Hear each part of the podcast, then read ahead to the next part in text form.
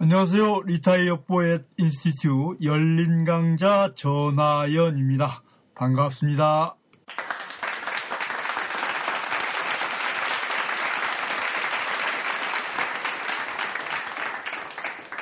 네, 오늘 여러분들하고 함께하는 이 자리는 미술이 바꾼 세상 22개의 주제 중 다섯 번째 사건, 다섯 번째 변혁, 다섯 번째로 미술이 세상을 바꾼 이야기를 여러분들과 함께 이 내셔널 갤러리에서 나누고자 합니다. 에, 때로는 세상이 미술을 바꾸기도 하지만요. 에, 사실은 이 촉수가 발달한 세상을 잘 잊고 미리 냄새를 맡은 예술가들이 에, 그것을 미술로 표현하고 그것에 의해서 사람들의 사고방식과 생각이 바뀌는 것이 대부분 보통 관례입니다. 오늘은 너무나 널리 알려진 그림 얀반 네이크의 아르놀피니의 웨딩 결혼식 혹은 약혼식이라고 알려진 그림에 대해서 여러분들과 함께 이야기를 나누고자 합니다. 한국에서 관광객들이 오면요, 이 가이드들이 꼭 이 그림 앞에서 한마디씩 하면서 설명을 해줍니다. 예, 가이드들은 이 그림에 숨겨진 여러 가지 아이콘을 보고서 이 고개를 끄덕끄덕거리는데요. 예, 우리가 이 그림에 대해서 몇 가지 예, 중요한 사실을 잊고 있는 것이 있습니다. 그럼 먼저 일반적인 사실부터 더듬어 가면서 제 얘기를 시작하도록 하겠습니다. 자, 여러분, 예, 그림을 직접 보실 수 없는 분, 보시지 않은 분은 참고 자료로 넣어둔 PDF 파일을 꺼내서 1페이지서부터 예, 펼쳐 보시기 바랍니다. 예, 지구상에서요, 가장 우수한 종족, 누구에게나 인정받는 종족이 몇 있죠. 그 중에서 여러분들이 잘 알고 있는 주시, 히브리어, 유태인이 있고 또 다른 종족으로 플레미시가 있습니다. 사실 이 플레미시들은요, 유태인들보다 더 합리적이고 얕고 예술적이고 이 재능이 많은 사람들입니다. 에, 그러나 에, 이 플레미시들이 이 1500년대 들어와서는 이 약 600년간 그들의 나라를 유지하는 유지했던 이 프랑드로아를 상실하고 일부는 벨기움으로 편입되고요. 일부는 네덜란드로 편입되고요. 일부는 남부 독일로 편입되고요. 일부는 프랑스로 편입돼서 약 2천만 명이나 되는 이 유럽의 플레미시들이 뿔뿔이 흩어지게 되는 그런 이 불행을 자초하고 나라를 잃게 됩니다. 그래서 지금도 이 플레미시들은 이 단독적인 웹사이트를 만들고 자기들만의 나라를 이 만들려는 시도를 항상 가지고 있습니다. 벨지움이 이 분리주의자들이 이 분리를 시키려고 하는 것도 역시 55%나 되는 이 플레미시 종족들입니다. 주로 브러지나 브러셀 쪽의 고소득으로 이 벨기움의 이 부자들이 이 플레미시들이고 벨지움에서 농사를 짓고 비교적 가난하게 사는 사람들이 바로 프랑스계 이 벨지움 사람들입니다. 이 플레미시들을 이해하는 것이 바로 이 미술의 다섯 번째 혁명에 바로 이해하는 길이기도 합니다. 사실 이 굉장히 독특한 민족들이에요. 이 플레미시들이요. 예술에서도 아주 그 풍부한 재능과 자기들만의 독특한 이 사상과 이 독특한 미식과 이 독특한 세상을 보는 눈으로 이 미술을 만들고 또 예술을 즐기는데요. 음악에 있어서 화음이라는 것도요. 사실 이 플레미시들이 만들어낸 것입니다. 이 플레미시들 미술가 출신들이 많죠. 이 얀 반 에이크도 물론 Flemish 미술가 출신이고요. 여러분들이 잘 아는 루벤스, 그 다음에 이 추상주의를 넘어서서 초현실주의의 이 개척자로 살바도르 달리와 버금가는 르네 마그리트도 역시 Flemish입니다. 이 Flemish들이요, 그, 아주 정교하게 만들어내는 것이 바로 그 유명한 그 Belgium의 레이스고요. 아주 섬세하거든요. 레이스와 그 다음에 또 이 벨기에의 그 독특한 초콜릿도 역시 이 Flemish의 그 맛입니다. 이 Flemish의 맛이 이 초콜릿, 그 다음에 그 이 맥주 있죠. 그 라거, 그 스텔라, 이 스텔라 같은 경우도 역시 이 Flemish 고유의 맥주의 맛이 풍기는 이 맥주입니다. 그러니까 Flemish 나름대로 맛이 있고 멋이 있고 소리가 있고 아마도 지구상에서 가장 합리적이고 실질적인 사람들이라고 저는 생각이 되네요. 이 영국에서 제가 근 20년을 살고 있지만은 이 영국 사람도 굉장히 리저너블하죠. 모든 것을 합리적으로 결정하고 이 분석적으로 냉철하게 이성으로 생각하는 사람들인데요.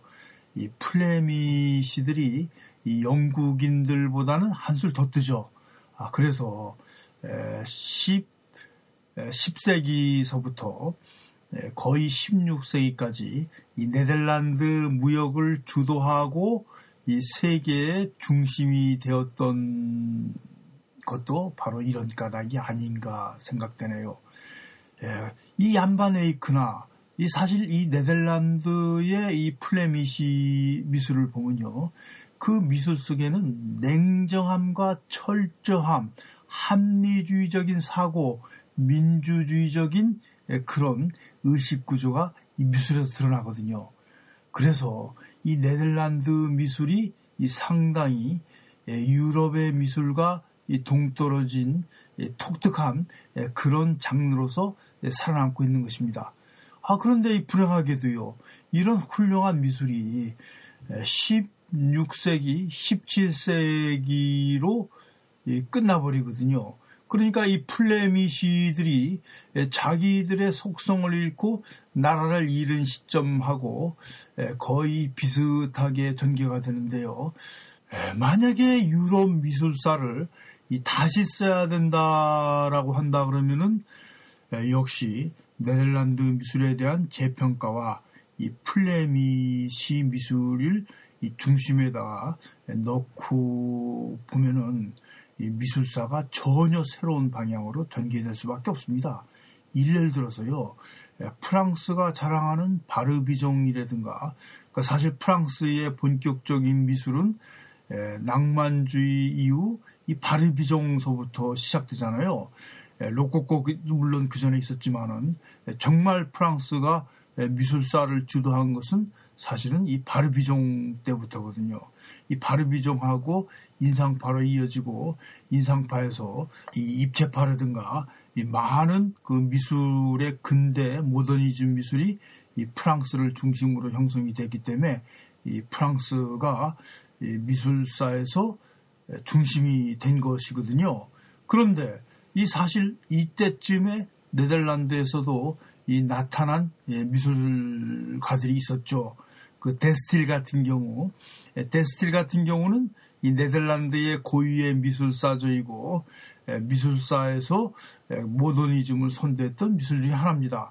여러분들이 잘 아시는 이 반고 같은 경우도 역시 네덜란드 출신 작가였지만은 그러나 불행하게도 이 프랑스 중심으로 미술사를 엮다 보니까 이 네덜란드의 화려한 업적과 이 플레미시들의 선구자적인 미술이 예, 올바른 평가를 받지 못하게 된 것입니다.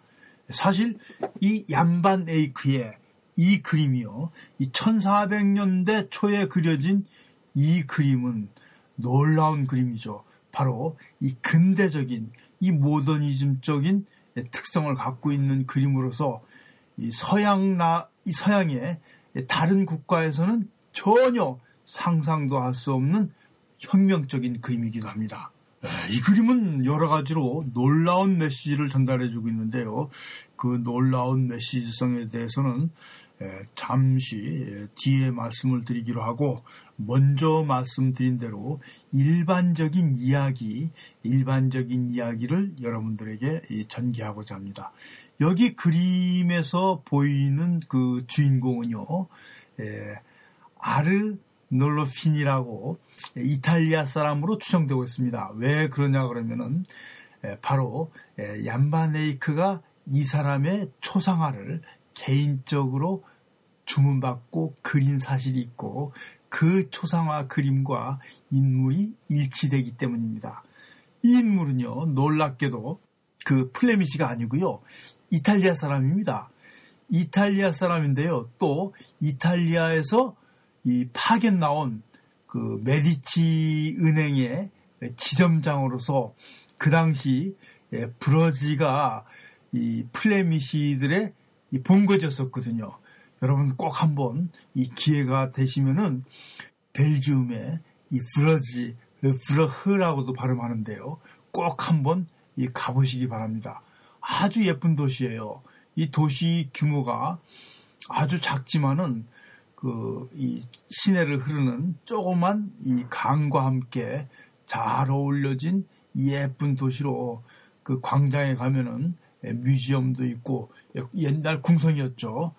벨지움 특유의 그 레이스도 짜놓았는데요. 바로 이 브루지에서 이 아르놀피니가 메디치 가문에서 파견 나와서 은행 지점장으로 근무를 했던 것입니다. 그러니까 이 사람은 중산층이죠. 그 얀 반 에이크한테 주문을 해서 이 그림을 그리게 된 것이죠. 이것이 이제 여러 나라를 떠돌다가 1842년에 그 당시 돈으로 600파운드, 600파운드의 내셔널 갤러리가 사들여서 소장하게 된 것입니다. 이 1842년에 600파운드 정도라 그러면요, 약 숙련 기술자, 숙련 노동자가 한 3년 반 정도 이 벌어서 에, 이 모아야 되는 돈이거든요. 그러니까 에, 크지는 않은 돈입니다. 지금으로 말하자면은 한 7만 파운드 정도 되겠네요. 에, 7만 파운드. 어, 그런데 이, 지금은 뭐 이 그림은 에, 이 70만 파운드가 아니라 아마도 700만 파운드 거의 100배 정도 만 퍼센트 이 가격이 올랐다고도 보여지죠. 이 700만 파운드를 줘도 아마 그 누구도 그 못 살 겁니다. 이 소더비 경매에 이 그림이 만약 나온다 그러면은 상당한 그 이 가격으로 올 것이 틀림없습니다. 왜 그러냐 그러면요. 이 그림 안에는 여러 가지 가치가 있거든요. 이 미술의 가치를 우리가 제일 먼저 접근하는 것이 아, 이 그림은 보고 싶다, 보고 싶다, 어떤 느낌이 있다, 그림이 예쁘다, 아, 그림이 나한테 뭔가 준다, 이런 느낌. 제일 첫 번째는 감성적 가치죠. 이 감성적 가치를 이 그림은 가지고 있거든요. 이 두 번째는 이 그림에는 또이 사회적 가치가 있습니다. 이 그림 안을 이 그림을 보면요. 지금 여러분들한테 드리는 말씀이 바로 이 그림의 사회적 가치거든요. 또 예, 이 플레미시의 그림이기도 하고 이 그림이 이 사회적으로 상징하는 여러 가치가 있거든요. 이 경제적 가치, 또 사회학적 가치, 이 한 장의 그림을 통해서 우리가 들여다볼 수 있는 여러 그런 사회 그 당시 사회 형상 풍습, 예, 금방 말씀드린 예, 이 주인공이 메디치 가문의 예, 은행원으로서 브러지에 파견 나온 것을 통해서 우리는 그 당시 무역 상황과 이 경제사와 이 상거래와 이 모든 것을 알 수 있거든요. 물론 이 한 장의 그림 안에 담겨진 여러 가지 이 상징성, 이 아이콘을 통해 가지고 그 당시 시대상도 알수 있지만은 이 경제적인 이 교역상도 할 수 있거든요. 여러분, 예, PDF 파일에 펼쳐진 예, 그림을 잠시 이 봐주시기 바랍니다. 이 그림 안에 드러난 여러 가지 소도구, 이 소도구들은요, 물론 예, 자기가 내세우고 싶어 하고 이 보여주고 싶어 했던 것들을 예, 보여주고 있지만은 예, 그림 안에 보여준 이 샹들리에 같은 경우 있죠. 이것은 이태리에서 수입해온 최고품입니다.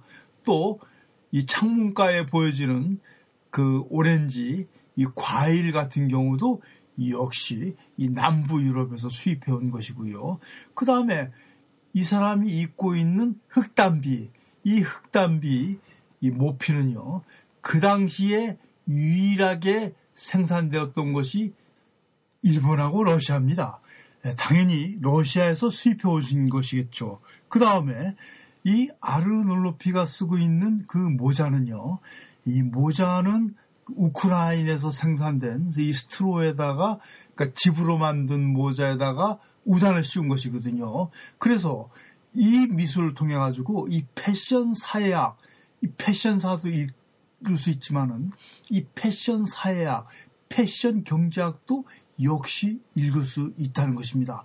또 이 여자가 입고 있는 그 옷 있죠. 옷 중에서 이 초록색 그 옷 안에 있는 약간 이 페르시안 블루기가 나는 그 청색 옷은요 다마스커스라고 바로 이 지중해에서 지중해 그 주중해를 넘어서 이 지중해 인근에 있는 중동 지방에서 생산된 일종의 비단입니다.